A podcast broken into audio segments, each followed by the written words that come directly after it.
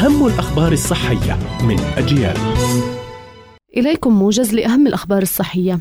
أعلنت أخصائية أمراض القلب الروسية ناتاليا أنه لتقليل تأثير تقلبات الطقس في الجسم يجب عدم الإفراط في النشاط البدني والتقليل من تناول الكافيين وشرب المزيد من الماء.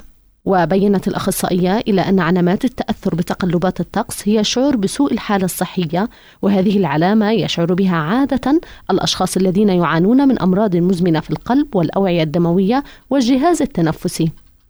يتسبب استنشاق الهواء الملوث على المدى البعيد بزيادة خطر الإصابة بالاكتئاب. في نتيجة تضاف إلى الأدلة المتزايدة على تأثير التلوث الضار على الصحة الذهنية. وتوصل الباحثون إلى أن التعرض على المدى البعيد لملوثات متعددة مرتبط بزيادة خطر الإصابة بالاكتئاب والقلق. وبينت الأبحاث وجود هذا الرابط القوي من خلال مراقبة مستويات الجزيئات الدقيقة وثاني أكسيد النيتروجين.